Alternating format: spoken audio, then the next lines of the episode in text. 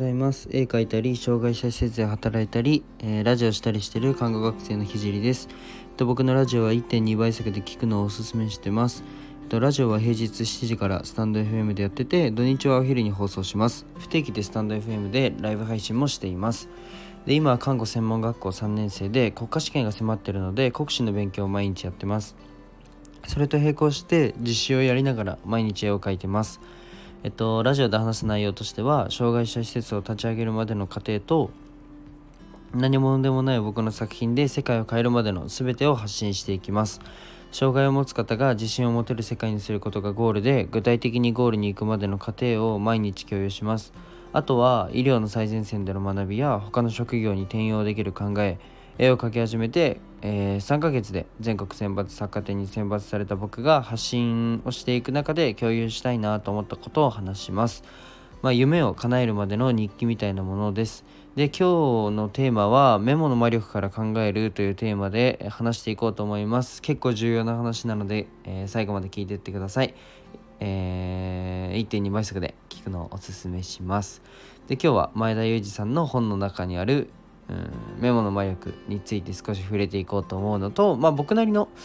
うん、その本の使い方その考え方を、えーと、紹介していきたいと思います。23年前2年前かなに出た本で、まあ、ビジネス業界では話題となっ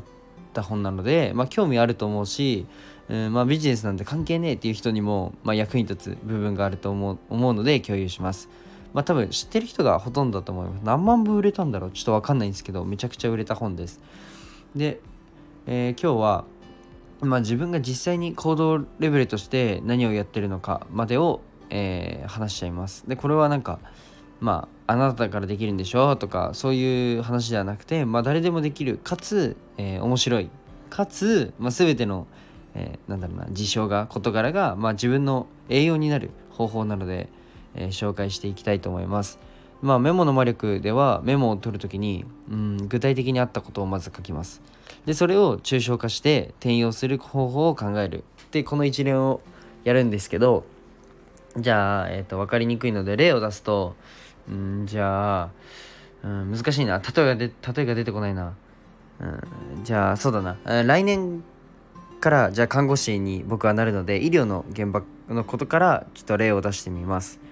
えっとそうだな。じゃあ具体的なことで患者さんは生活習慣として散歩をしている。これ1つ目の情報。で2つ目の情報で患者さんは朝散歩すると頭がすっきりするんだよと発言している。が2つ目。で3つ目は今患者さんは骨折によって歩けない状態。でこの具体的な3つの情報のことから次に、えっと、抽象化していきます。えっと、もう一度言うと具体的なことで患者さんはもう今までのその入院前の生活習慣として散歩をしている。でその理由として頭がすっきりする。で今は骨折で歩けない。でこの情報からうんとまあ、抽象化していくんですけどじゃあ抽象化で僕は、えっとまあ、こう考えました、えっと、日光にあたりセロトニンというホルモンが分泌することで頭がすっきりしている。と抽象化します。ではじゃあ現場に戻って、えっと、転用します。で今歩けないため、えー、朝一に病室のカーテンを開けて日光を取り入れようとかそうだな。車椅子に乗ってデイルームに行って日光の当たるところで朝食を食べてもらおうとか。などとまあ入院。入院前での具体的な生活背景を情報として収集しその情報を抽象化させます。で、うんと、その入院そしてまあ入院中の生活に転用させることで、まあ、患者さんの望む生活が、えっと、入院病院内でも、まあ、取り入れられます。でパパッと考えた例なのでちょっと分かりにくかった人がいるのでまあもう一度ちょっと整理すると、まあ、実際に起きたことを、えー、具体的なことですね。これを抽象化して、えー、抽象化して捉える。でその抽象化したことを他のことに転用する。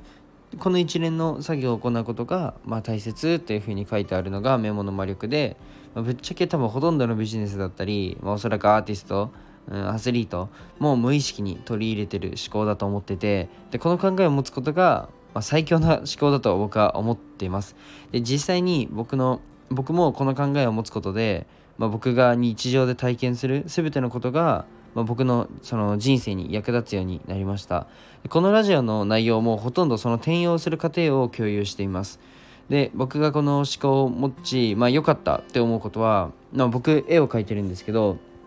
あの医療の世界とアートの世界を、まあ、つなげることが、まあ、できることです。まあ、医療の世界で感じたことを抽象化して絵を描くときに転用したり、まあ、逆もしかりですね。まあ、副業などもしてたりあの発信活動をやってる人はもう絶対に持っといた方がいいと思います。まあ、本業で具体的な体験がなんか違う自分の活動に生かせたりなんか思いもやるようなところであこれ使えんじゃんみたいなこの体験してあこれ抽象化したらここで使えんじゃんみたいなのがあって、まあ、これってめちゃくちゃ有利ですよね。